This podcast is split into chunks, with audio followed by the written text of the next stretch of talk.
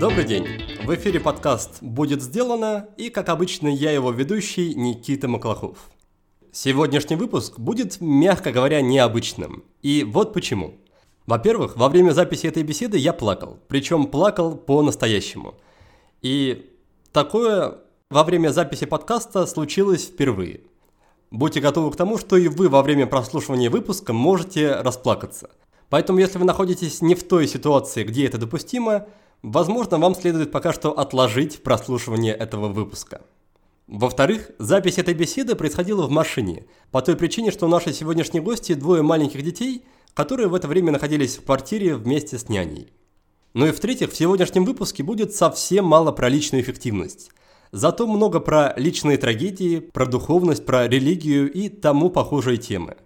На самом деле у меня довольно редко возникает желание записывать подкасты на такие темы – но сегодняшнюю героиню, ее, кстати, зовут Екатерина Платко, я уже знаю некоторое время лично и знаком довольно близко с ее историей, так что очень надеюсь, что несмотря на, а может быть благодаря всему вышеозвученному, вы получите пользу и удовольствие от нашей беседы с Катей. Приятного прослушивания!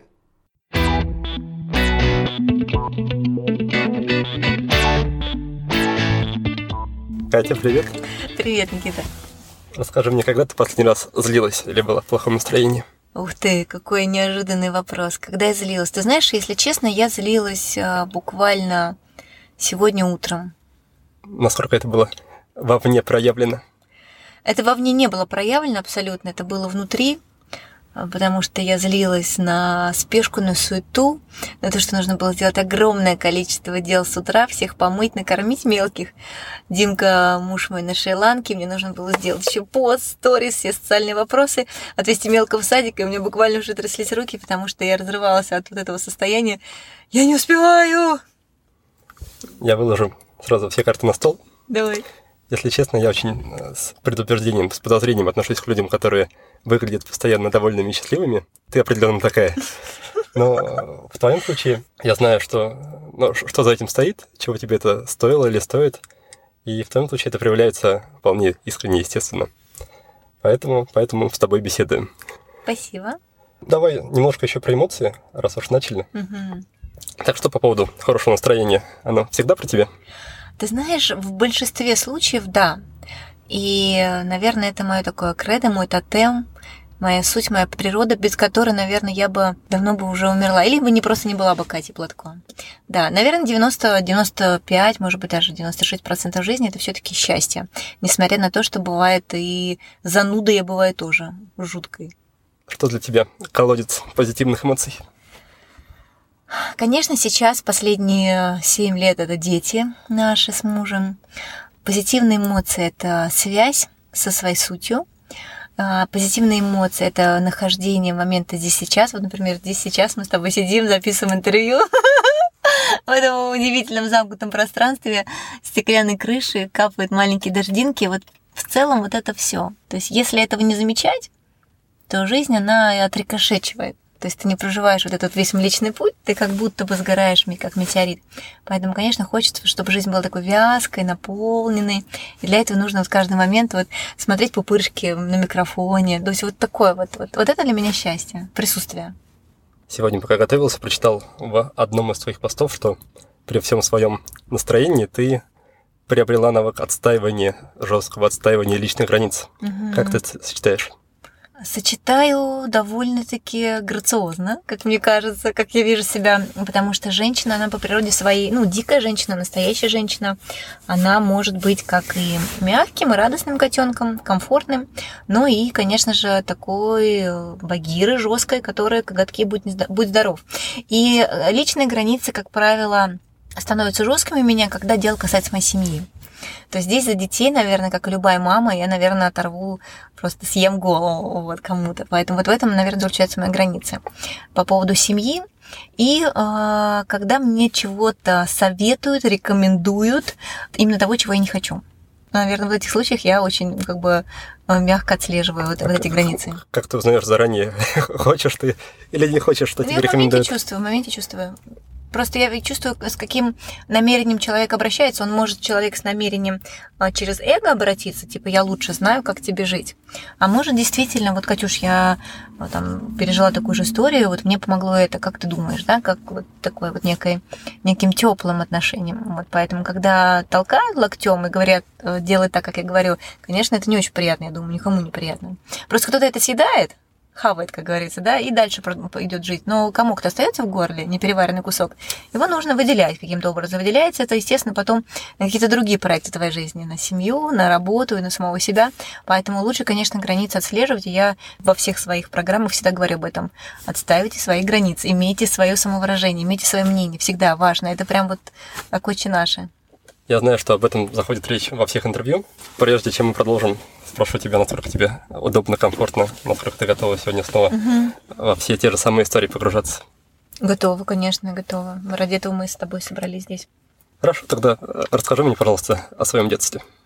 Детство. Какой вопрос? Он, мне кажется, когда задают его каждому человеку, сразу такой человек становится, э, лавки поднимает наверх, ему приятно становится я думаю, если, конечно, это не болевое детство. Мое детство до 10 лет было, мне кажется, вообще волшебным, идеальным. Я была папиной дочкой, и любимицей. У меня еще было есть два старших брата.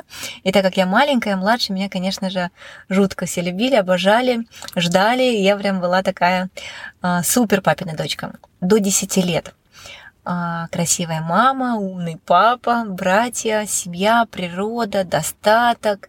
Вот просто изобилие любви, изобилие природы – наверное, самое счастливое детство, которое только можно пожелать, до 10 лет. Вот такое мое детство. Бабушки, дедушки, пирожки, вкусняшки, забота, теплые руки, домашняя еда, пироги мамины, поцелуи. Вообще роскошная картина. Как сыр в масле. В 10 лет оно закончилось, да? В 10 лет оно, оно закончилось, оно перечеркнулось. И у меня несколько таких э, точек в жизни, как страницы когда ты их переворачиваешь, и все, и уже другая Катя, другая жизнь, другие люди вокруг, другая, другие ситуации. И, конечно же, в 10 лет, да, в 10 лет у меня ушел папа из жизни. Папа у меня ушел из жизни довольно-таки непросто. Это был суицид. И при всей его безумной, тотальной любви к жизни, вот этого вечно улыбающегося чеширского кота с кудрявыми волосами, теплыми руками, пухлыми губами, очень люблю просто папу безумно, прям, прям до сих пор, и я прям чувствую всегда его присутствие. Я могу говорить о нем бесконечно. Он мне передал вот это вот состояние радости и любви. И при всей его любви, при всей его любви к жизни, он ушел из жизни, покончив с собой, отравился неизвестным ядом ради того, чтобы осталась жить его семья. В то время, это 95-й год, мне было тогда 10 лет, так случилось, что папа залез в огромнейшее, просто невероятного количества размера долги. Он связался с МММ вроде, наверняка все помнят об этой истории. И я помню, однажды прихожу со школы, и в комнатах от пола до потолка, от пола до потолка лежит огромное количество вот этих акций Мавроди. И папа сидит такой, склонившись, вот так, он руки преклонил вот к колбу и такой, теперь можно этими бумажками потереть одно место. Даже в, такой, в таких моментах он мог пошутить. И тогда жизнь наша перевернулась. Мы начали скрываться, мы скрывались долго, около года, скитались везде, потому что за нами охотились, хотели э, убить семью, забрать деньги, но их не было, даже если все-все родственники собрали бы деньги, продали бы недвижимость, этого не хотел бы покрыть долг, поэтому долги были огромные 95 год, а раньше, не сейчас, как а, есть защита, да, есть какие-то органы, ну, в конце концов, есть адвокаты, то есть ты можешь как-то куда-то сбежать из страны, то тогда 90-е, все. И тогда, если нет должника, нету долга. И папа решил убить себя, чтобы оставить в живых нашу семью. Поэтому в 10 лет, конечно, очень жестко перевернулась моя жизнь. В 10 лет у меня первый раз заболело сердце, прям реально я почувствовала боль в сердце впервые в этот день, когда ушел папа. Такой вот интересно было перелистывающая страница мощная. Если бы у тебя была возможность такая, что бы ты сказала себе, десятилетней тогда, и что бы ты сказала отцу перед его уходом? Тогда десятилетней себе я бы я хотела бы себя очень-очень-очень крепко обнять и сказать себе, что Катюшенька, маленькая девочка, ты под защитой, И что бы ни происходило в твоей жизни, все только на благо и на твой рост души. Вот тогда бы мне хотелось так сказать. Не было тогда опоры совершенно, не было тех объятий ни от кого. Сама, сама себя не могла обнять. Наверное, вот это. А папе... Папа писал предсмертные записки всем. Он готовился. Он готовился очень э, детально. У него прям план был ухода из жизни. То есть он завещал там недвижимость, писал письмо маме, брату, второму брату, тете. А мне написал только маленький клочочек такой, а, одно предложение. Писал, что ты самый любимый комочек моей непутевой жизни. И написал еще завещание, чтобы меня не пускали на его похороны, чтобы я не видела его тело. Но за этим стоит еще другая история. Я знаю, почему он это написал. Я сейчас попытаюсь не расплакаться. Расскажи, как это э, сказалось дальше на твоей жизни, вот этот эпизод, как, как ты его прорабатывала, как эм, научилась жить, ну, хотя бы говорить о нем спокойно. Ой, Никит, такие вопросы у тебя гениальные, просто молодец на самом деле, потому что когда я часто отвечаю на вопросы, они довольно-таки такие какие-то стандартные, что ли у тебя мягкие, вкусные и очень приятные. Ничего себе, мягкие, да. вкусные. Ты знаешь, да, они мягкие, вкусные не потому, что ты как-то удобно говоришь, а то, что ты говоришь с какой-то такой э, удивительной эмпатией. Вот эта вот э, эмпатия, она заставляет в хорошем смысле слова раскрывать сердце и говорит вот как оно есть поистине. И я говорю об этом сейчас, конечно, спокойно э, в целом, потому что за этим, конечно, стоит э, бездонный пласт работы, психологов, психотерапии, духовных практик, монастырей и так далее. Там работы огромное количество, ее еще предстоит, что я прошла там от всяких а, тоже желаний суицидов, панических атак, наркотиков, алкоголя и дурных связей. Это как бы история довольно-таки мощная, и я не всегда была такой, как сейчас. То есть я была и плохой, плохой очень девочкой, да, как говорится, и прошла все муки вот, который можно было пройти тогда в регионе. И даже уже когда сюда, в Москву приехал, тоже напортачила кучу дел. Поэтому, наверное, я себя как бы выстрогала такого из бревна в более-менее какого-то гибкого буратино. Поэтому повлияло, очень сильно повлияла вся эта история. Но ты знаешь, а, когда листаешь страницы назад в книжке своей жизни, я еще книгу пишу свою тоже, и... А вот если бы, например, я помню, когда папа ушел, я постоянно себе задавала такие детские вопросы, а готова ли я, а, вот если меня укусит сейчас пять шерстней в губу, и мой папа живет, я готова принести эту жертву.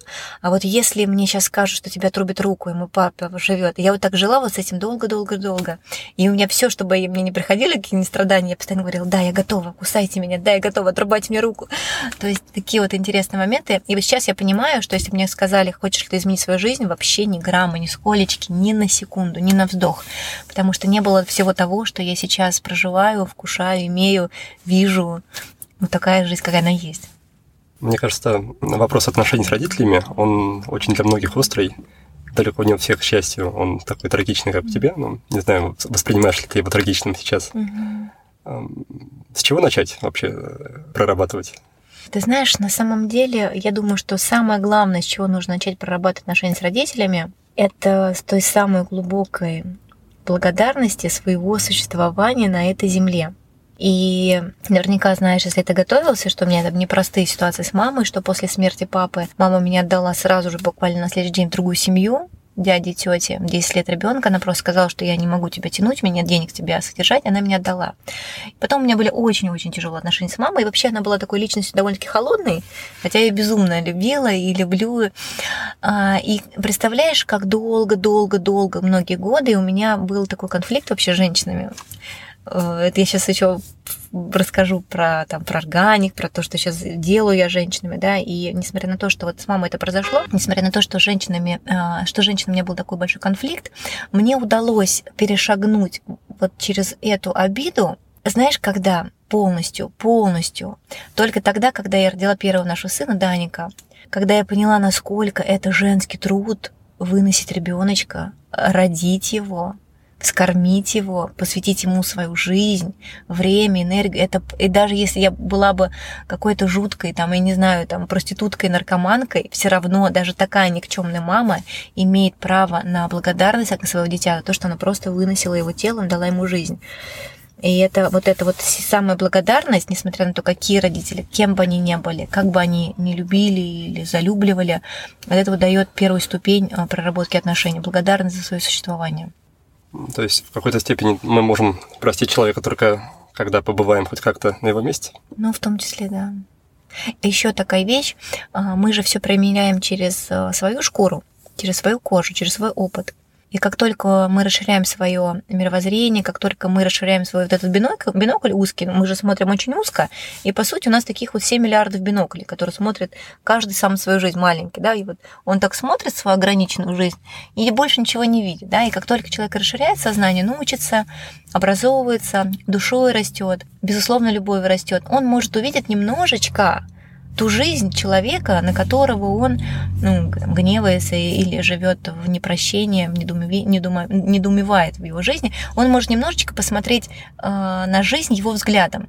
И когда я смотрю на жизнь взглядом, например, мамы, это просто это мука как женщина, она склонная к алкоголизму, она очень любила папу, который умирает, она остается тремя детьми, она просто ломается, и в ее жизни тоже были непростые отношения с ее мамой, непростые отношения со здоровьем по-женски, то есть у нее очень-очень-очень много было боли, и у нее просто элементарно не было ресурса, чтобы взять вот это, вот раскачать свое сердце и оставить меня около этого сердца рядом с собой.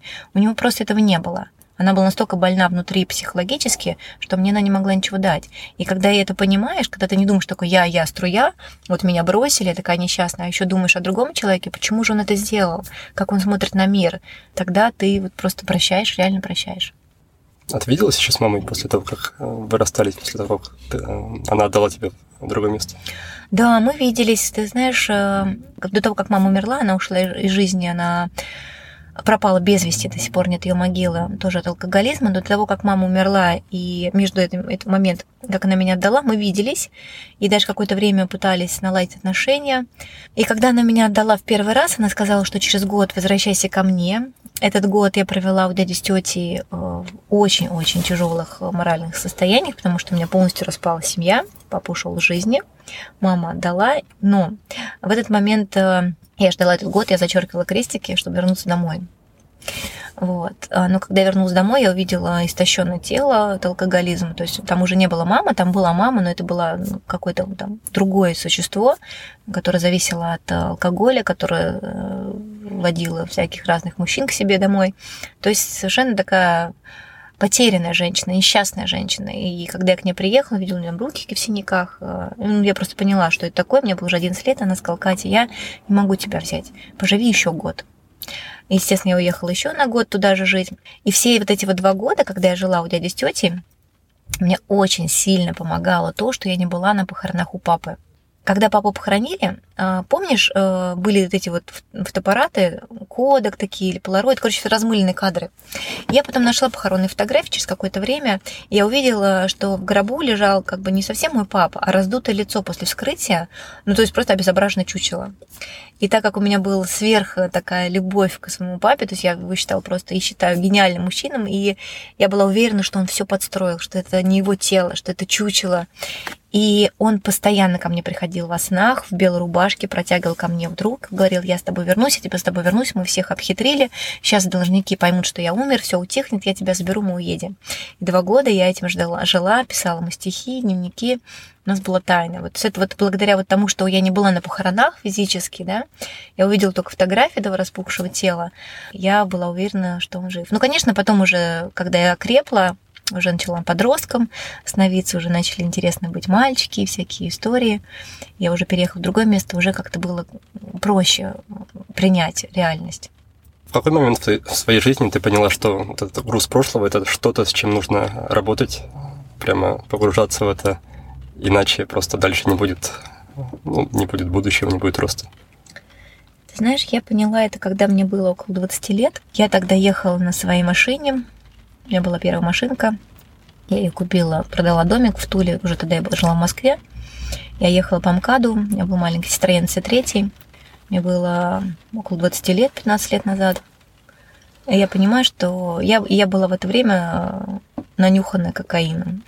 Я тусовалась э, с гламурными, э, эстрадными известными людьми, и мы тусовались как бы. Была красивая девочка, ездящая на машинке, я еду по МКАДу, и мне становится плохо. Я этот момент, кстати, никому не рассказывала. Ты первый, кто о нем знаешь. И мне становится плохо, я понимаю, что я сейчас начну умирать. Ну, это, моя, это, это был приступ первой панической атаки, с которой я потом э, работала очень долго, который я проживала. Я очень быстро дала по тормозам, я не знаю, как я не собрала там уйма а, машин на МКАДе, прижалась к обочине. Я была тогда с молодым человеком, с которым встречалась, и я ему говорю, я умираю. Он такой, с ума сошла, там ты типа обнюхалась. Я говорю, я умираю, умираю. Ну, понятно, что мы там вызвали даже скорую, мне вкололи какие-то димедрол, анальгин. И это был какой-то критический момент, потому что я так, на то время уже прилично так употребляла вот эти все наркотики. И на тот момент я помню глаза папы, и, и, и я такая думаю, блин, он же на меня смотрит. Он же меня смотрит и видит вот эту свою крошечку, которую он любил, в которую он сейчас просто... Вот это, во что она сейчас превратилась. У меня очень часто спасал папа его присутствие. И вот это был один из моментов, когда он меня просто взял опять за руку и выдернул, прям с неба выдернул. И тогда я уже начала погружаться в серьезную психо- психологию, изучать все это, понимать, потому что у меня была просто исковерка на жизнь, я как бы ее всю задушила. Э, ферией, красотой, возможностями, Москвой, но боли-то они остаются, психосоматика жесточайшая была, которая я совершенно не понимала, что там происходит. И вот с помощью регрессии, с помощью гипноза, с помощью психологии я постоянно-постоянно выходила какие-то маленькие возрастные точки и себя как бы выковыривала, насколько, насколько я могла. И потом уже взрослев, каждый, каждый месяц, каждый год ко мне приходили какие-то новые учить, учителя, 23 года ко мне пришел мой первый учитель духовный Лама Ули Нидл из Карма Кагню. Тогда я познала буддизм и поняла вообще, каким все является на самом деле, и про рекарнацию, и про то, что как таковой смерти нет. И это все давало мне столько сил, и меня вот излечивало, излечивало, это душу излечивало, и тело излечивало, потому что панические атаки были жесточайшими, я из дома не выходила неделями, не могла ни с кем общаться, мне постоянно казалось, что я сейчас выйду из дома, я умру. Или я садилась там в маршрутку, ехала на работу, я думала, сейчас умру. Я сходила в метро, я думала, сейчас, вот сейчас я точно умру. Но я не умирала, потому что все было в голове. Но это страшная история, никому ее не советую прожить. Вот, слава богу, у меня уже много лет такого нету, но пришлось поработать над собой изрядно. В какой момент в твоей жизни появился фонд, благотворительный фонд? Фонд появился, роднос, наше такое дитя наше, оно, его уже не существует. Что, оно, что с ним стало? Ну, мы его уже, э, нам пришлось его закрыть, он прожил с нами пять лет, это фонд по, э, было по оказанию помощи деткам с ДЦП. Фантастический был проект, вообще легендарный проект, очень известный, шумный, звездный, такой селебрити, у нас висели большие билборды по Москве. Он родился, когда мы с Димой познакомились, э, поженились. Просто у меня шило в попе, у Димы шило в попе. Он лидер, я лидер. И мы такие два энерджайзера, встретились с энергиями и поняли, что как бы, ну, это невозможно жить только вдвоем в, таком изобилии энергии. Нужно обязательно ее отдавать. И у нас было очень много энергии. Мы очень яркая пара. Несмотря на то, что мы как бы прошли такие разные этапы жизни трансформационные, а, мы продолжаем этим быть, потому что Богом дано очень много энергии. И мы создали его. Но создали мы его не просто так. Ему была а, причина, была очень красивая история с носом а, тоже, которую я часто раньше рассказывала, когда у нас был фонд. И а, закрыли мы его, потому что переехали на Шри-Ланку жить. Мы уже на Шри-Ланке живем четвертый год уже почти 4 года, ну, вернее, на две страны, Россия и Шри-Ланка. И управлять фондом, делать мероприятия, вовлекаться в судьбы детишек, ну, практически нереально дистанционно, потому что это, ну, реально дитя. Это как с детем расставаться на полгода в год. Невозможно. И он начал потихонечку рушиться, и мы уже, ну, там, во-первых, зарплаты, инвестиции, время, мы уже просто перегорели, мы столько всего своего вложили, что уже просто очень сильно устали от того, что мы только вкладываем, вкладываем, вкладываем, и фонд все меньше меньше и меньше было пожертвований благотворительности, и мы решили, что все, хватит. А что в этом проекте было для тебя? Ну, с, с точки зрения ощущений, может быть, с точки зрения какой-то работы как раз над собой? С точки зрения того, что ты из этого могла вынимать для себя? Не в плане, конечно, финансов, в плане эмоций, в плане опыта какого-то. Во-первых, это э, несмотря на то, что фонд благотворительный, несмотря на то, что мы постоянно встречались с болью дикой э, детей, с которыми мы собирали деньги на лечение. Мы ездили в эти семьи, в квартире с ними общались. А несмотря на это, у нас было очень много радости. И наша позиция, наша концепция Red она была именно в том, что люди очень часто боятся помогать именно потому, что это больно, это грустно, посмотреть ребенку в глаза, и они специально от этого от, а, отрешаются. То есть как бы я не, не, я не буду на это смотреть, мне больно, я не такой. А у нас была такая позиция, что помогать это круто, это радостно, и чем больше отдаешь, тем больше получаешь. Все наши мероприятия были взрывными, красочными, сумасшедшими, как будто это праздник. То есть приходят дети-инвалиды, а у нас праздник. То есть вот так вот мы жили. Люди нам помогают, у нас праздник. И люди, они помогали, и они не страдали. Вот, о, как ужасно, этот мир несчастный, помогу. Или наоборот, там, типа, я даже не буду смотреть на этого ребенка, там, куда-то перекину, не буду смотреть. И люди вот через радость э, меняли тоже и себя. Это было очень круто. У нас очень большое было сообщество, потрясающее мероприятие, фантастический этап жизни, вообще невероятный, очень классный, с которым, кстати, я и поехала на конкурс «Мисс Вселенная».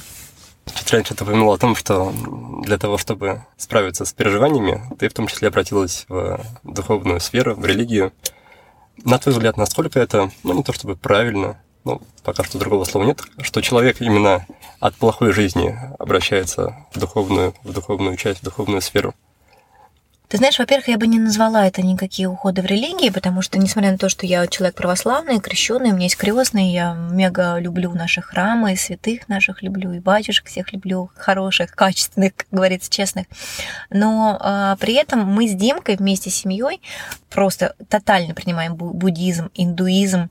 Я даже кабалу, кабалу изучала. То есть в целом нам близки все конфессии, все способы приближение к своему духовному я. То есть в целом для нас такая позиция это истина а, одна, путей много. Путей много, истина одна. И твой вопрос касательно Нормально ли это, когда человек из невероятно тяжелых состояний идет в какой-то духовный рост? Мне кажется, если честно, это единственная точка отправления к самосовершенствованию а, через боль.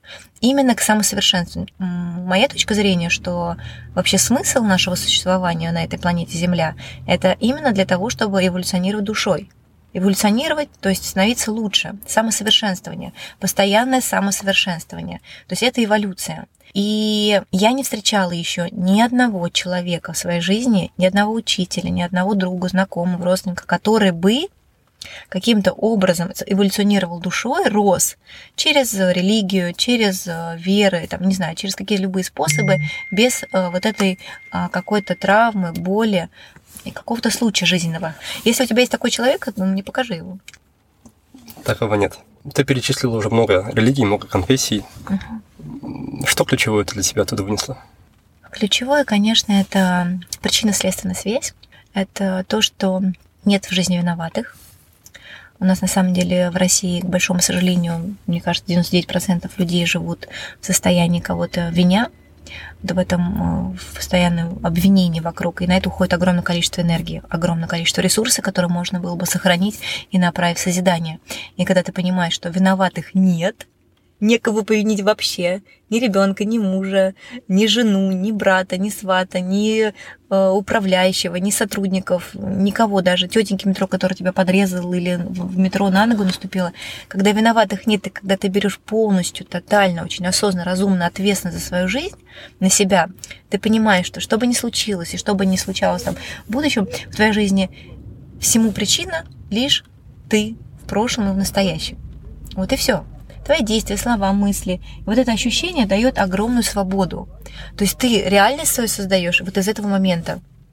Это очень красиво. Здесь про честность, здесь про чистоту, здесь про ответственность, здесь про дух, про трудолюбие, все про служение. Здесь вся твоя жизнь, она вот в точке здесь сейчас.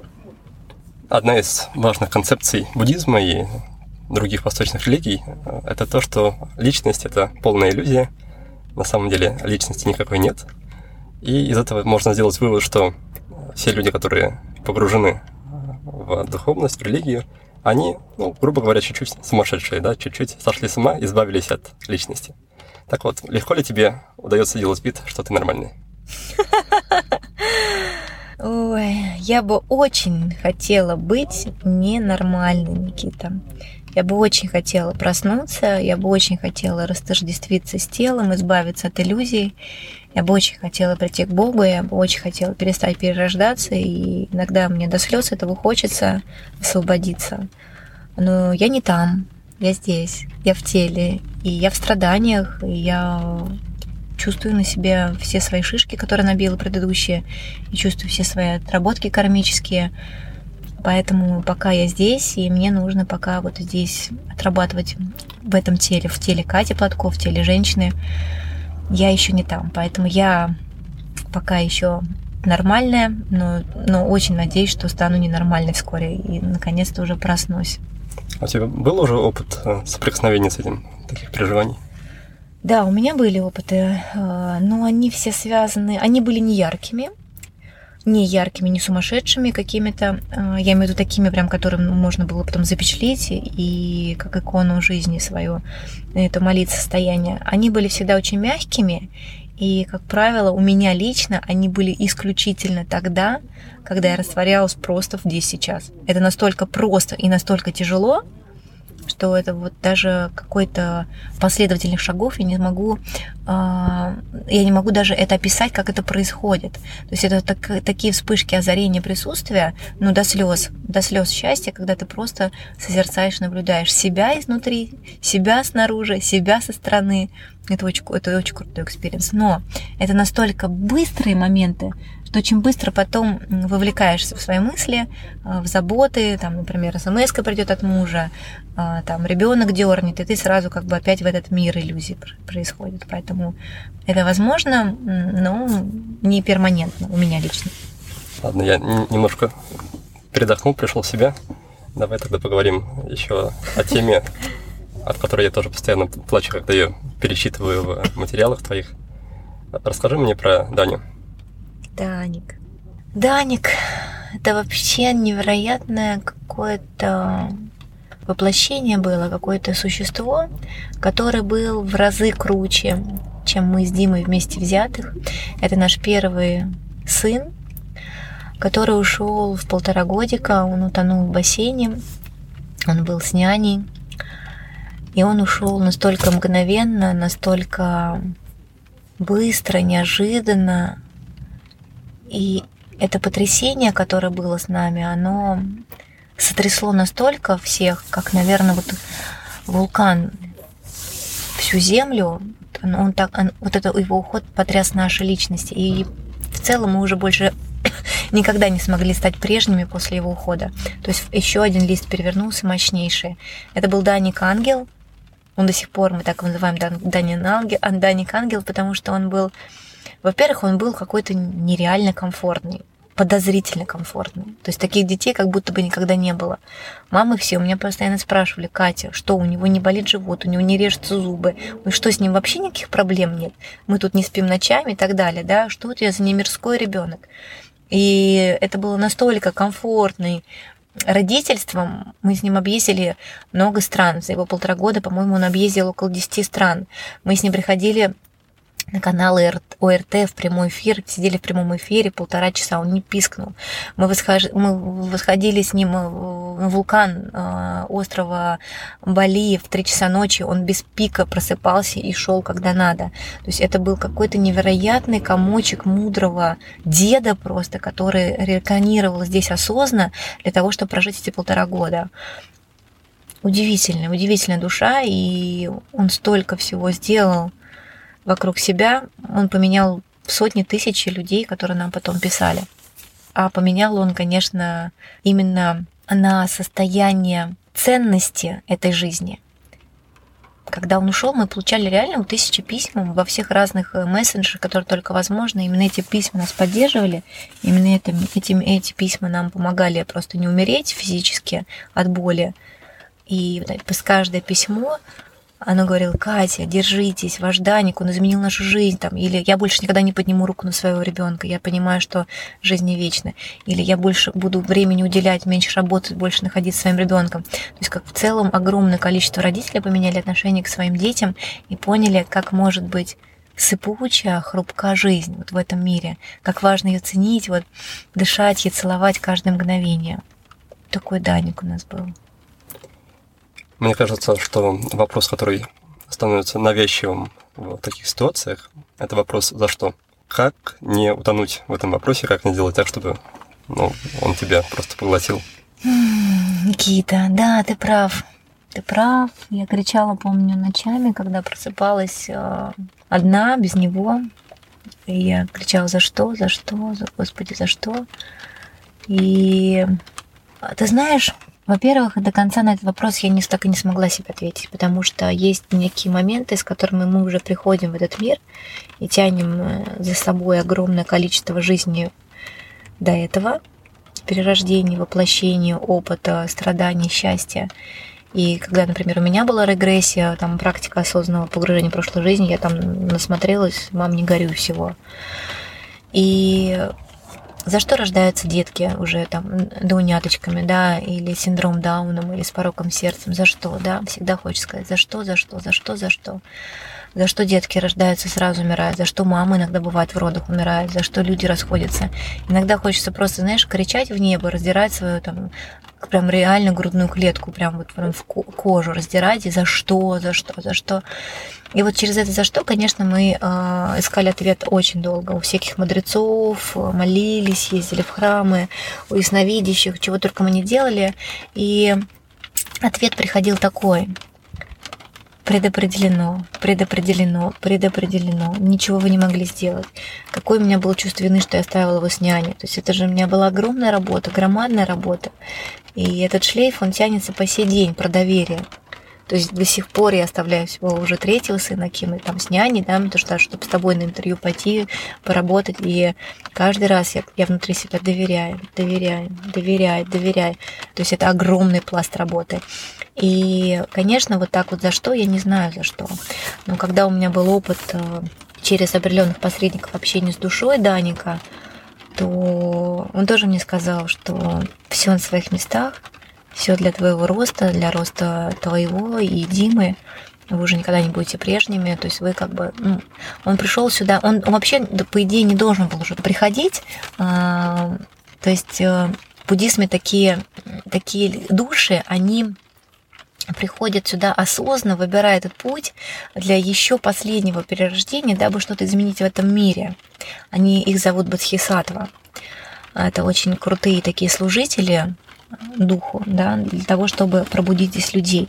И вот я чувствую, что Даник был таким бодхисаттвой, он пришел сюда осознанно на это время короткое, чтобы в это время уйти, для того, чтобы вот именно мы смогли пережить его уход а, и стать другими.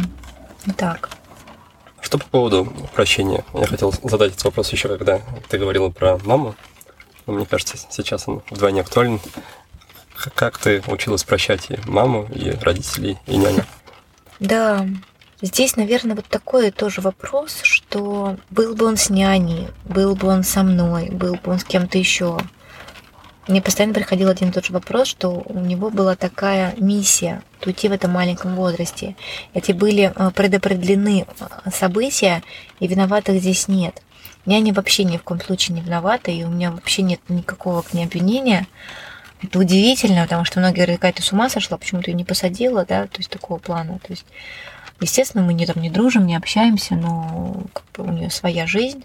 Но в целом обиды нет и, и не было, вот в чем дело. Сразу, как только он ушел, а, в нас поселилось столько а, Бога с Димой. То есть, наверное, вот если честно, может быть, даже мы никогда больше не были так близки к Богу, как вот эти вот а, несколько дней после его ухода. Это было такое сильное, тотальное присутствие Бога, прям пахло вокруг Богом. Я даже помню, мы идем, он ушел у нас на Бали, мы жили тогда на Бали, зимовали, и я помню после его смерти нам предлагали там кто-то жилье, кто-то документы хотел нам э, помогать, потому что мы были просто обезоружены, мы не могли даже двигаться, то есть мы реально не могли двигаться, и нам люди вокруг все помогали, помогали, помогали, даже деньгами помогали, то есть мы вообще не могли двигаться. И я помню, когда я иду по улице, у меня в руках два яблока, и у меня столько Бога внутри. Одно яблоко поменьше, а другое побольше. И я смотрю, которое побольше, я прям хочу его укусить, оно такое сладкое. Прям немножко глюкозы, под, взбодриться, какую-то поддержку получить от, от этого яблока, от еды. И я смотрю, рядом идет Дима. Дима, я хочу ему предложить яблоко, которое поменьше, потому что хочу побольше. А во мне столько Бога, что я не могу это сделать. Я ему говорю, любимый, я хочу дать тебе яблоко, которое самое вкусное спелое, потому что я не могу себе взять его. Мне очень хочется тебе отдать, потому что чем больше ты отдаешь, тем больше ты получаешь, и это очень классный experience. И вот эти моменты какого-то очищения тотального, они помогли а, вот в возрасте, конечно, зрелым уже принять уход Даника. А что касается мамы, как я говорила ранее, прощения, это как раз а, смотреть глазами человека, которого ты прощаешь, и, поним, и, и осознавать, что ему тоже очень непросто. И, как говорил мой лама Уля Нидл, мой учитель, если вы хотите простить человека, а, обратите внимание, что он вот с этой какой-то злостью, желчью, с обидой внутри, не мудростью. Он живет с этим 24 часа. И представляете, как ему хреново, как ему плохо в этом состоянии. Поэтому рождается только сострадание, и обида просто уходит. Вот. Как получилось так, что этот опыт вас с Димой сблизил, наоборот, потому что, мне кажется, бывает кардинально по-другому, потому что мужчина и женщина становятся для, друг для друга, по сути, символами вот этой боли, угу. и трудно находиться вместе после таких событий. Знаешь, я знаю случаи, когда действительно после непростых ситуаций в жизни пара расходится, а, не находится мудрости, не находится сил. И я не могу сказать, что у нас были силы, у нас сил вообще не было. Я помню, после ухода Даника я вообще уехала одна в Индию жить. Я попросила Диму даже меня не трогать, что мне прожить, переболеть. Он был тогда в России, я в Индии. Но э, когда мы познакомились с Димой, у нас у обоих было очень четкое ощущение того, что все на своих местах, что мы до конца жизни вместе, что бы ни произошло. Это очень сильная, мощная кармическая связь, которая тянется из прошлых жизней, потому что я видела наши альянсы в прошлой жизни через практики определенные. И э, мы, собственно говоря, здесь уже встретились, воплотились. И что бы ни происходило в жизни, у нас есть понимание, что мы идем вместе до конца. Ну, как бы пока тело не разрушится, пока кто-то из нас один не уйдет.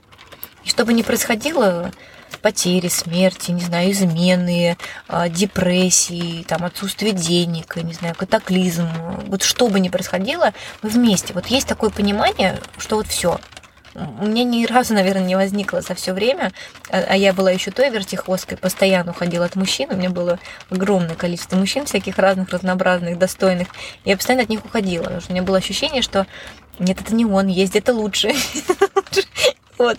И вот у меня с Димой э, за все, сколько мы, восьмой год вместе, ни разу не было ощущения, что это не он.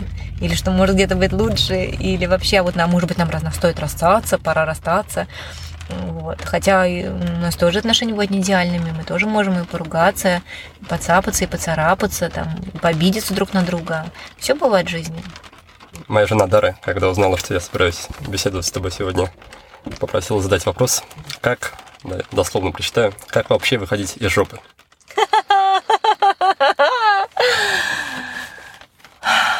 Ты знаешь, я поделюсь. У нас недавно была жопа, и я поделюсь свежей жопой, честной жопой. Как я уже сказала, что мы живем на две страны, и в последнее время нам приходится с Димой очень э, подолгу разлучаться. Вот сейчас, например, он уехал на месяц, до этого он приезжал на неделю, а до этого его снова не было месяц. Для нас, как для пары, это просто э, неприемлемо, недопустимо. Мы настолько в одной связке, плюс еще я тут здесь с детьми, с двумя работаю, и это очень много на моих плечах, я дико устаю, я очень устаю. Несмотря на то, что моя работа любимая, и вообще все, что происходит, э, кайфово и прям благословлено. Но какой-то момент был такой надрыв, что Дима э, очень сильно устал один, без сыновей, без меня, и я здесь. И мы поняли, что у нас нету пока никакой возможности сблизиться. То есть ему нужно там закончить проект по договору, а я не хочу лететь в Коломбо, мне нужно здесь тоже работать, у меня здесь свои проекты. И у нас произошла жопа, то есть такая жопа именно внутри семьи. И мы вот сидим, разговариваем по телефону, он на Шри-Ланке, я в Москве, и что же делать? Мы в тупике. Я здесь не могу, я на дрыве, он на дрыве. Что делать? Мы не можем соединиться и не можем порознь. Ну, реально очень тяжелое состояние, хотя для кого-то это покажет, господи, да что такого там? Он на Шри-Ланке, на Москве, ну, потерпите месяц. Ну, исходя из того, что мы люди э, не святые все, да, то есть мы иногда провалимся в какие-то эмоции, состояния. И вот мы провалились в это, и мы что нашли?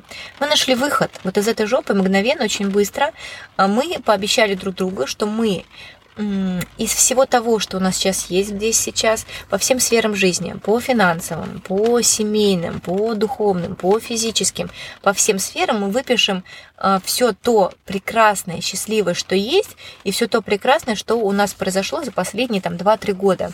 То есть нашу эволюцию, как мы эволюционировали. То есть не все как у плохо, да, потому что всегда можно найти это плохо. Вообще, если покопаться, в любом хорошо можно найти плохо. Если ты там, когда стакан наполовину а, пуст. И вот мы решили это сделать. Когда ты выписываешь всю прелесть, ты видишь свой собственный рост, не когда ты сравниваешь себя с другими, а когда ты сравниваешь себя с собой вчерашним. Это самое крутое правило для, на самом деле, оценки настоящего. И вот, и мы нашли столько всего, что жизнь снова зацвела. На какой-то период, во всяком случае, этого точно хватит. То есть из этого драйв, вау, нифига себе, мы, мы продвинулись в бизнесе, мы продвинулись в личном бренде, мы продвинулись, там у нас дети здоровые, красивые, слава богу за все. То есть у нас друзья, знакомые, квартира, машина, то есть вау, столько всего интересного интересно, а сколько еще хочется сделать. И то есть э, на самом деле мы прям поняли, что мы мега крутые чуваки. Вот так.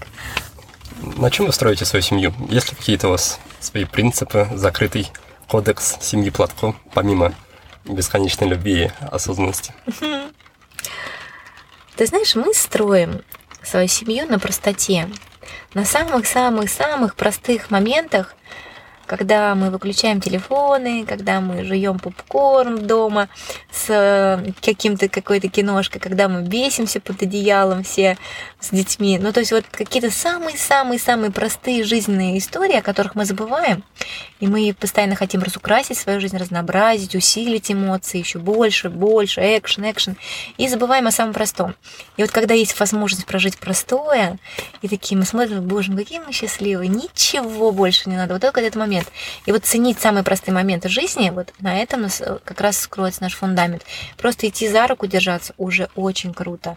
Просто проснуться не в 6 утра, там, не в 5 утра, а в 7 утра, это нереально круто, если дети позволили. Вот эти маленькие-маленькие мгновения. Вау, там мы смогли выехать там куда-то на выходные, потрясающе. То есть, ну вот такие мгновения. Простота. Как ты считаешь, ты не притягиваешь ли ты отношениях, в отношениях с Димой дел на себя? В том плане, что ты такая очень активная девушка, бизнес, сама, сама все можешь разрулить. Часто ведь заходит речь о том, что вот есть какие-то мужские энергии, женские, да, и что важно, чтобы в отношениях был какой-то баланс между ними. Как ты считаешь, нет, нет ли у вас перегибов в твою сторону здесь? Ты знаешь, э, на самом деле это вопрос нужно задать Димке, потому что Димка же видит меня со стороны, я-то себя вижу со своей стороны. Но хочу сказать, да, э, я в любом случае э, такой довольно-таки лидерский человек, да, и иногда я иногда чувствую, что я могу где-то поддавить, да, своим мнением или внушить что-то человеку, как отрицательно, так и позитивно. То есть у меня есть такое, какой-то дар определенный, да. А, поэтому, наверное, я и работаю в коучинге, веду свои программы, поэтому мы все это делаем, потому что я могу вдохновлять, убеждать людей, что на вот это вот э, прозрение, да, на переход на новый уровень качественной жизни. У меня есть это от Бога. И когда я встречаюсь это в своих отношениях, то я просто иногда притормаживаю. Вот иногда притормаживаю, и иногда то, что я сделаю сама, я иногда даже проявляю силу, чтобы этого не делать, чтобы это сделал Дима. Но когда он уезжает, я не скрою, у меня отрастают между ног кокушки мужские, мне приходится все самой делать, таскать воду, продукты, дети, садики. То есть у меня прям, ну, как бы отрастают эти мужские достоинства. Но потом, когда он приезжает, я так мирно отстегиваю, у нас есть ритуал такой, он тут давай мне свои кокушки, теперь я главный в семье, и все. Вот. Но в целом а, мне помогает то, мне помогает э, сильно не, становиться, не становиться лидером в отношениях именно то, что Дима сам по природе лидер, и мы абсолютно с ним на равных. У нас очень крутые партнерские равные отношения, где никто никого не подавляет, где нету никаких э, историй мама-сын, отец-дочь. То есть у нас просто вот такие вот ровные отношения, мы на равных. То есть если кто-то повысил голос, например, я повысила голос на Диму, он такой, что, что себе позволяешь, Катя? А если он на меня повысит голос, я ему тоже скажу, ты что, вообще обалдел, что ли? Ты вообще что ты себе позволяешь. Поэтому у нас очень-очень тоже в, друг, в, друг, в другую кругу семьи очень глубокое уважение и также отслеживаются границы. Давай поговорим о максимально приземленных вещах. Давай. Мама с двумя детьми, которая еще и работает. Что, что это такое? Каламбур. Это каламбур, но я в этом каламбуре э, живу, вращаюсь уже как рыбка в воде. И ты знаешь, когда мне постоянно вот задают вопрос, очень часто там журналы, э, когда интервью какие даю, как все успевать? Ну, во-первых, я говорю, я нифига не успеваю. То есть, э, а во-вторых, знаешь что? Я поняла, что если, если человек э, каждый день делает небольшие маленькие шаги навстречу, ну, продвигается, да, каким-то образом, физически, ментально, духовным, разным сферам, то Через день он становится еще круче, через три дня он становится еще круче, через четыре дня он еще круче. И этому человеку самому вообще не кажется, что он что-то много делает. Просто это становится его привычкой, становится его навыком. И по сути можно вообще любым навыком владеть. Если бы мне раньше сказали, что я веду прямые эфиры каждый день, у меня на прямых эфирах несколько тысяч человек, при этом я еще вожу там человека маленького туда-сюда в садик, при этом я еще стыжу постоянно молоко, грудю маленького, еще я какие-то рисую радуги, создаю новые проекты, пишу посты, делаю сторис, и это просто невероятно. У меня сегодня день, вот э, если его э, сейчас вот написать, утром я встала в 6 утра, приготовила еду, всех одела, собрала, отвезла в садик старшего, младшего оставила с няней, э, в садик отвезла, э, не успела поесть, быстро заехала в кафе, прикусила на ходу, потому что опаздывала, вела тренировку в скандинавской ходьбу в Серебряном Бару, отвела тренировку, после тренировки поработала, э, приехала домой, отвела прямой эфир, мы нарисовали радугу с женщинами, которые сейчас проходят мой курс. После радуги я поехала, забрала сына из садика, после сына приехала, встретила тебя, накормила, и все, и мы с тобой сейчас с тобой обеседуем. Вот, после этого сейчас еще, конечно, у меня будет ряд задач по работе, но в целом это такая кайфушная жизнь, и когда ты входишь в нее постепенно маленькими шагами, то она тебе кажется обычной, а как по-другому? Ну как по-другому? Моя жизнь. То есть, если бы раньше мне кто-то год назад сказал так, я сказала, нет, я чего вам это, вурдалак или какой-то там, не этот, как локомотив, да, как, как я не могу столько работать, я не хочу столько работать, я женщина, в конце концов, отпустите меня, я хочу платье сносить. И в целом, когда приобретаешь этот навык, тебе становится этим нормальным. И когда сейчас у меня спрашиваешь, Катя, как ты столько успеваешь, мне кажется, я ничего не успеваю, я просто так живу. Это просто навык, элементарный навык, очень простой, который не стоит бояться. Хорошо, допустим, тогда картина маслом. Тяжелый день, ты приходишь домой, нет няни, дети по какой-то причине плачут, отказываются укладываться спать. Как ты, ну или взрываешься, или не взрываешься?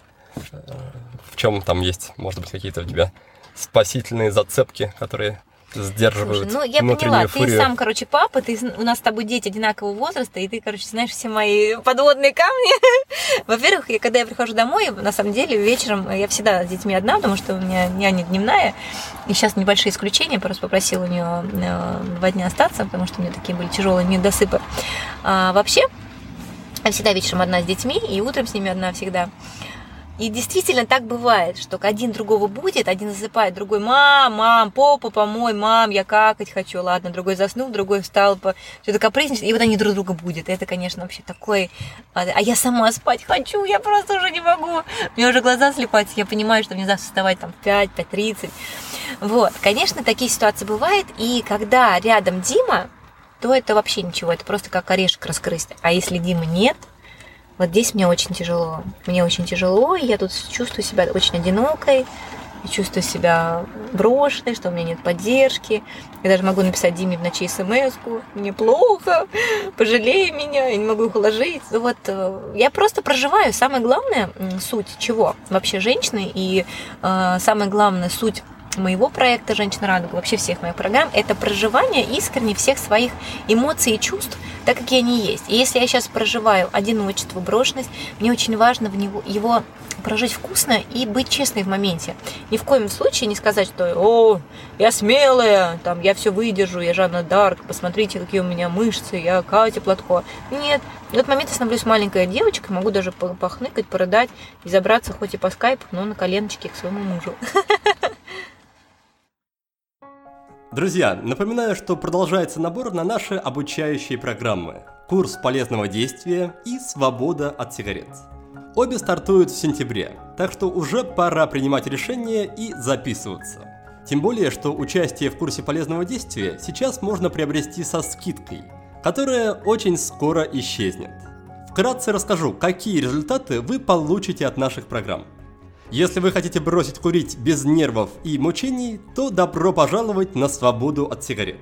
Программа длится 28 дней, начиная с 9 сентября. Каждый день вы будете смотреть видеоуроки, выполнять легкие задания и общаться с нашим чат-ботом по имени Фрида.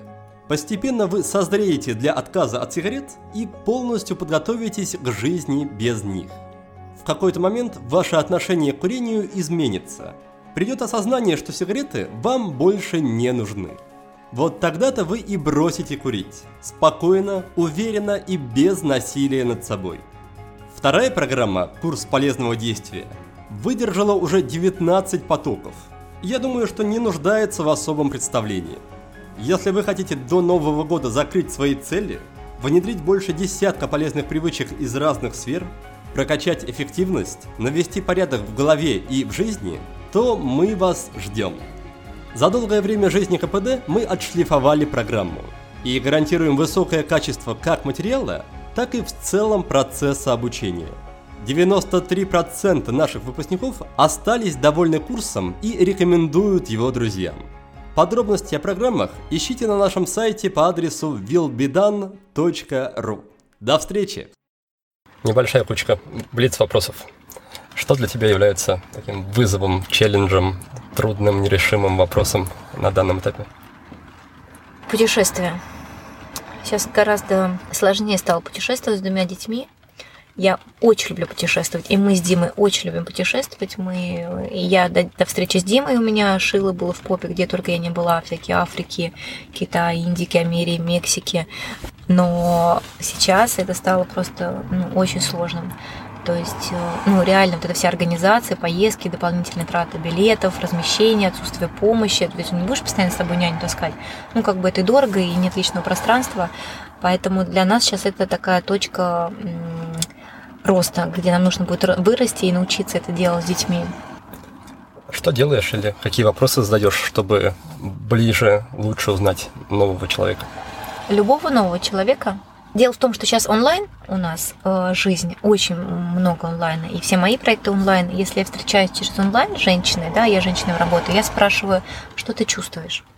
Что ты чувствуешь в теле, что ты чувствуешь в душе, что ты чувствуешь. И через вот это, что ты чувствуешь, я практически сканирую человека, понимаю его мировоззрение, понимаю, что у него сейчас происходит в теле, в теле, как женщина себя проживает в теле и а, какая у него вообще сейчас психосоматика по жизни. А если это мужчина, ну, как бы мы знакомимся парами там или где-то в компании, то, конечно, мой самый любимый вопрос э, – счастлив ли ты? И когда человек отвечает, ну, а что ты имеешь в виду, ну, как сказать, а что ты подразумеваешь, ну, смотря как подумать, сразу я такая, хоп, что-то что то не то в человеке, и как бы, ну, может быть, я чем-то ему могу помочь, и как бы там уже идешь дальше. Вот, если человек говорит, конечно, что таки за глупый вопрос задаешь, мать, ты что, конечно, я счастлив, то как бы там другие вибрации такие вопросы. Больше так. Но точно не сколько тебе лет, какой-то религии. Как-то мне больше, наверное, глубокий вопрос. Из глубоких вопросов рождается все простое, на самом деле с учетом того, насколько энергично, мягко говоря, проходят твои дни, как ты в каждый конкретный момент определяешь, чему уделить внимание, и как ты при этом не забываешь о каких-то вещах, которые, ну, скажем так, большие, стратегические, то есть есть да, вещи, которые строчные нужно сделать в моменте, а есть что-то, что, про что нужно вспомнить, иначе, вот, например, написание книги, да, ты говоришь, что mm-hmm. пишешь книгу. Где ты находишь время для книги? А, Никита, здесь нужно признать, мне кажется, нужно признать каждому человеку, кто он вообще по психотипу и как он живет. Если это касается, касается меня в данном случае, да, как ты мне задаешь вопрос, я такой тотальный э, стартапер, человек-многозадачник, человек-хаус, человек творчества. Я ни разу не система, не последовательно, не логика. И я знаю за собой этот косяк, как бы говоря, и в своем э, бизнесе, в своих программах, в своем творчестве, в своих проектах я просто ищу команду, которая меня структурирует. У меня есть помощница, которая мне напоминает, у меня есть помощница, которая меня структурирует, у нас есть люди в команде технические, которые там умело доводят до конца, у меня есть муж Димка, который тоже может поднадавить и стену пробить. То есть в целом а, я окружаю себя люди, людьми, которые помогают. Даже вот в, своем, в одном из своих проектов Organic Woman мой партнер моя одна из партнеров Юлия Кривопустова. То есть, да, вот она умеет, она умеет продать, поднажать, додавить, довести до конца. Вот. Я же такая больше вдохновитель, а, когда нужно человека прям вот э, очень какой-то там тяжелой ситуации, его поднять, стрясти за шкивротку и сказать, живи, блин, уже, просыпайся, вот так.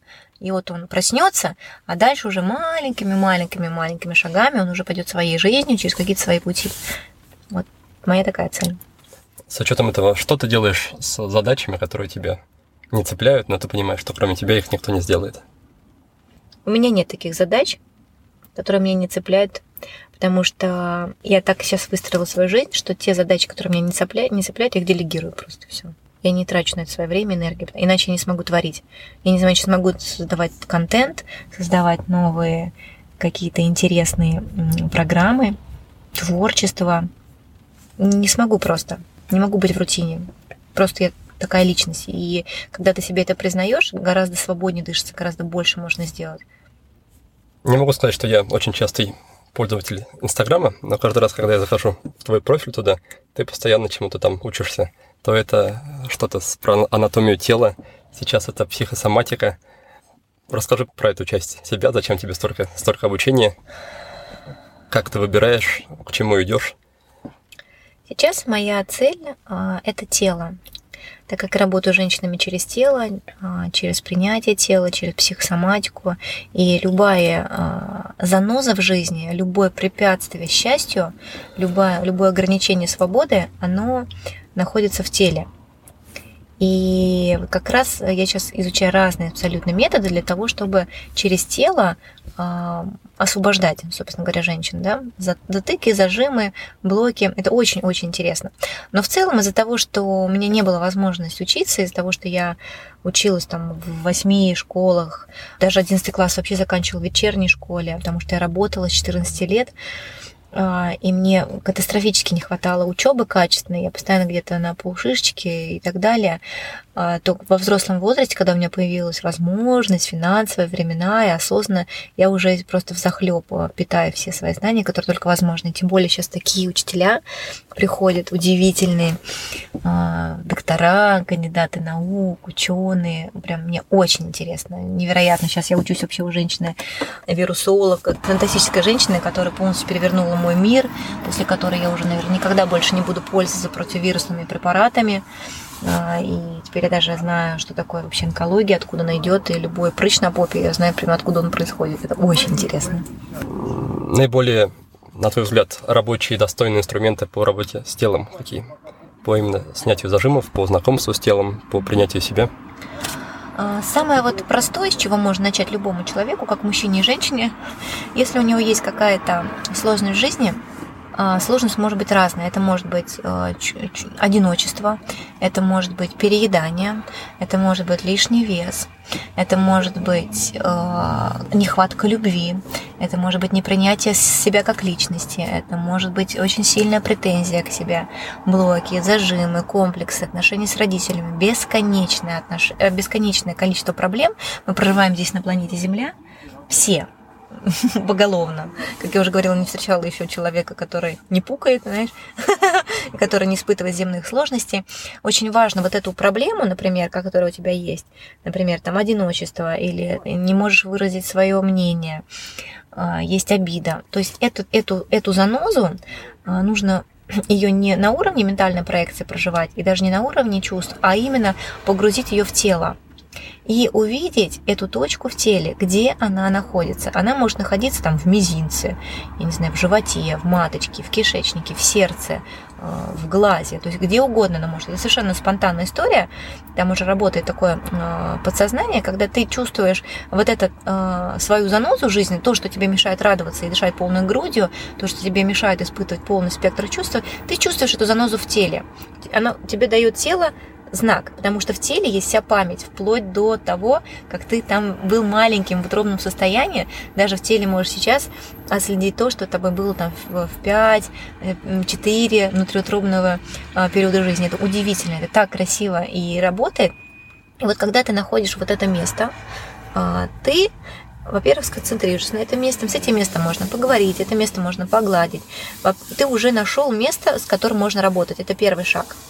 И дальше существует много очень практик. Например, одна из практик очень простая – который можно использовать в домашних условиях самому, это регрессия, когда ты уходишь до внутриутробного состояния а, перекатами возраста, например, сейчас тебе 35, ты кладешь ручку на это место, где твоя заноза в теле, например, в колене, да, несмотря на то, что там ты не чувствуешь, а, ты, например, чувствуешь гордость, там, если болят колени, там артриты и так далее, то, как правило, этот человек очень гордый, он не может склониться, да, перед чем-то, то есть его колени преклоняют склониться. Это как раз вот из свежего моего курса психосоматики, который сейчас обучаюсь. И вот, например, он чувствует вот эту занозу в колене. И он отсчитывает возраст вплоть до внутриутробно до тех пор, пока эта боль не растворится. А, например, 35, 30, 25, 20, 15, 10 и так далее. То есть там 6 месяцев, родился. Ну и вот до тех пор, пока ты пока не растворится. Например, она тебе растворится в каком-нибудь возрасте, там, в 15 лет или в 3 годика, и ты погружаешься в эту уже историю своей жизни, вспоминаешь, что там. То есть это такая э, активация сознания, я бы даже сказала, саморегуляция, когда ты можешь сам с собой поработать.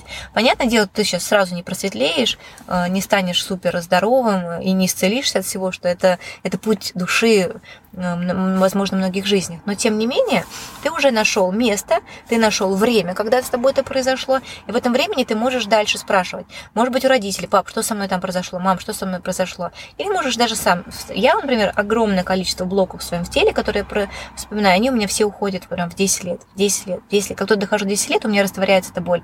И потому что ну, в 10 лет моя жизнь вообще перевернулась полностью. Вот таким интересным способом можно, например, довериться своему телу, найти с ним контакт и научить с ним общаться, научиться с ним общаться, научить с ним дружить, взаимодействовать и вообще понять, что ты не просто набор там костей, э, мяса, там, да, что у тебя оно тело мудрое, в нем есть память, и оно прекрасно, его за ним нужно ухаживать, лелеять, особенно женщинам. Что за разделение такое? Ну, потому что у нас э, уход за собой разный, когда женщина может себя полоскать, потрогать, сделать себе массажик масляный, то мужчина несколько другой подход. Вы идете за целью, за мамой, то мы наслаждаемся процессом. А, Просто я, разные я, функции. Я, я, я больше в шутку. А. Хорошо, давай тогда еще один блиц, на этот раз уже почти финальный или даже финальный. Книга. Книга, которую ты перечитываешь, рекомендуешь, даришь, вспоминаешь. Ты знаешь, э, книга, которая мне помогла пережить уход Даника, это, конечно же, книга Антаровой «Две жизни», четыре тома громадных. Э, для меня это настольные тома, для меня это тома, которые я перечитываю, когда мне фигово, когда мне грустно, когда мне одиноко, когда я чувствую какую-то опять несправедливость. Можно начинать эти тома вообще там, с любой страницы, с любой строчки, всегда приходит ответ. Мощнейшая история, это, это и считается, что это Антаровой книга пришла в состоянии потока Толстого. Жутко интересная, мудрая, обучающая книга, каким все является на самом деле через художественное такое вот выражение. Практика какой-то ритуал, привычка, которая есть у вас в семье или лично у тебя, который тебя заряжает, дарит радость, или просто ты считаешь очень полезной и не хотела бы с ним расставаться? Да, я с радостью поделюсь одной практикой, которую я практикую уже, знаешь, сколько лет? Около 30 лет, представляешь? То есть мне 35, и я начала практиковать неосознанно где-то с 5-6 лет. Это удивительная практика, которая сейчас имеет э, название даже, оказывается, она существует. А, но когда я начала проживать в осознанном возрасте, она у меня преобразовалась из всех моих вот этих вот блужданий а, по конфессиям, по религиям. Я собирала везде, везде же визуализировала, молилась, а, медитировала, что я только не делала, как бы мне же нужно было обязательно проснуться, а, понять, освободиться от всего этого. И в итоге я на самом деле сейчас ничего не делаю из практик, из таких глубоких, духовных. Я делаю только вот свои внутренние молитвы, у меня их есть несколько. И вот одна из них – это практика практика любви, прощения, благодарности. То есть я это, с ней просыпаюсь, я с ней засыпаю, я говорю это детям, а, когда я счастлива или когда они болеют, чтобы они выздоровели поскорее. Я говорю это мужу, когда он там куда-то летит или перемещается, то есть какой-то новый проект. Ну, в целом это, в принципе, практика вообще моей жизни уже много-много лет. Представляешь, сколько я в ней живу. Она мега простая, она очень глубокая, и она действительно работает. Я искренне верю, что она даже очищает на подсознание душу, и не только эту жизнь, но и предыдущие жизни, а, те э, ошибки, те, скажем так, сейчас грехи, как это страшно звучит в православии, которые мы как бы делали. Она звучит следующим образом.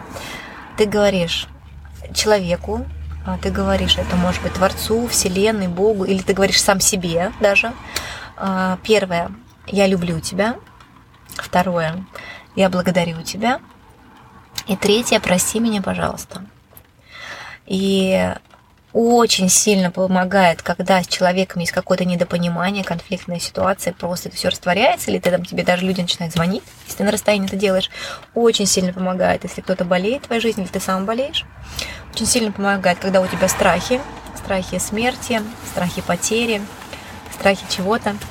И это просто растворяется каким-то неведомым образом, особенно когда мы говорим «прости меня, пожалуйста», а ведь мы не знаем, что мы с собой принесли из прошлых жизней, мы даже не знаем, что мы с тобой принесли из подросткового возраста, из детства, потому что мы уже много всего забываем, и мы уже совершенно другие, там, каждые 7 лет мы вообще меняемся на а, уровне ДНК. И когда ты говоришь «прости меня, пожалуйста» этому человеку или даже самому себе или Творцу, то оно такое, происходит зачищение, зачищение, зачищение. Я люблю тебя, я благодарю тебя, прости меня, пожалуйста. Нереально просто и нереально действующее. Вот это на уровне кожи работает, э, я имею в виду вот мурашка ДНК, а, как сильно и мощно. И когда ты вот проговоришь это вот вечером перед сном, сны другие, состояние другое, когда ты утром просыпаешься, тоже совсем другое состояние, когда ты с этим просыпаешься. Я вот рекомендую тебе и вот слушателям твоим всем вот такую вот историю прожить, она мега комфортная, понятная и простая. Никакой бы веры ты не был, какой бы конфессии, вероисповедания, какие бы у тебя не были заморочки, уж такие слова может сказать каждый. И главное, что этому можно учить с маленького, самого маленького возраста, детеныша. Да, я еще очень люблю мету буддийскую, медитацию любящей доброты. Да, Мне кажется, да. во многом похоже. Угу. Хорошо, третий пункт. А про что он? Он вроде был про какой-то сервис, может быть, интернет-ресурс, приложение, программа, которые тебе помогают в жизни или в работе. Мне кажется, какая-то вообще древняя черепаха. Я постоянно пользуюсь заметками, которые меня выручают, спасают. Мне так нравится, что я напишу что-нибудь в заметке, добавлю туда всех людей, которые мне нужны, они сразу видят мои заметки и сразу расширивают дальше. То есть идет вот эта вот диверсификация, когда я раскладываю в ячейки, и оно как-то потом само преобразовывается уже в проект. Но для этого надо уметь делегировать, для этого нужно иметь детей, детей, говорю, людей и детей, да. Поэтому вот как-то так. Такого что-то супер э, техничного навыка у меня нет, потому что я а, не люблю в это погружаться. Я вот реально люблю творить. И э, более того, когда я люблю творить, мне очень важно сразу же то, что я сотворил, передать, отдать. Вот все, ко мне что-то пришло, меня громом ударил по голове, мне срочно надо написать заметки, подключить туда помощницу, говорю, вот, я родила, обрабатывайте. Это будет супер бомба. И оно так и происходит. Вопрос, который ты, может быть, задаешь или хотела бы, или рекомендовала бы задавать себе, то есть самому себе человеку, если он хочет что-то поменять, что-то в себе узнать, открыть, ближе с собой познакомиться.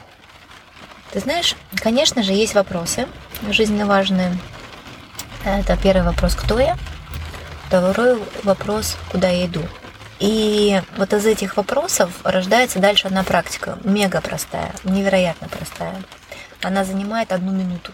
Одну минуту. Я тебя перебью. У тебя да. есть стражник, которому ты платишь две миски риса?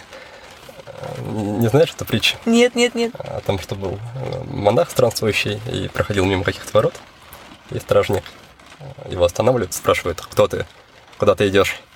Монах такой завис, смотрит на него, спрашивает, сколько тебе тут платят. Он говорит, а стражник говорит, одну миску риса в день. Монах говорит ему, давайте буду, буду две миски платить, если ты будешь рядом со мной ходить и постоянно, да, постоянно спрашивать да, про это. Да, да, когда ты куда-то идешь. Слушай, прям вообще потрясающе, действительно так и есть. Это, это очень, очень важные вопросы, на самом деле эти вопросы даже я включаю в свою программу, потому что без них никак.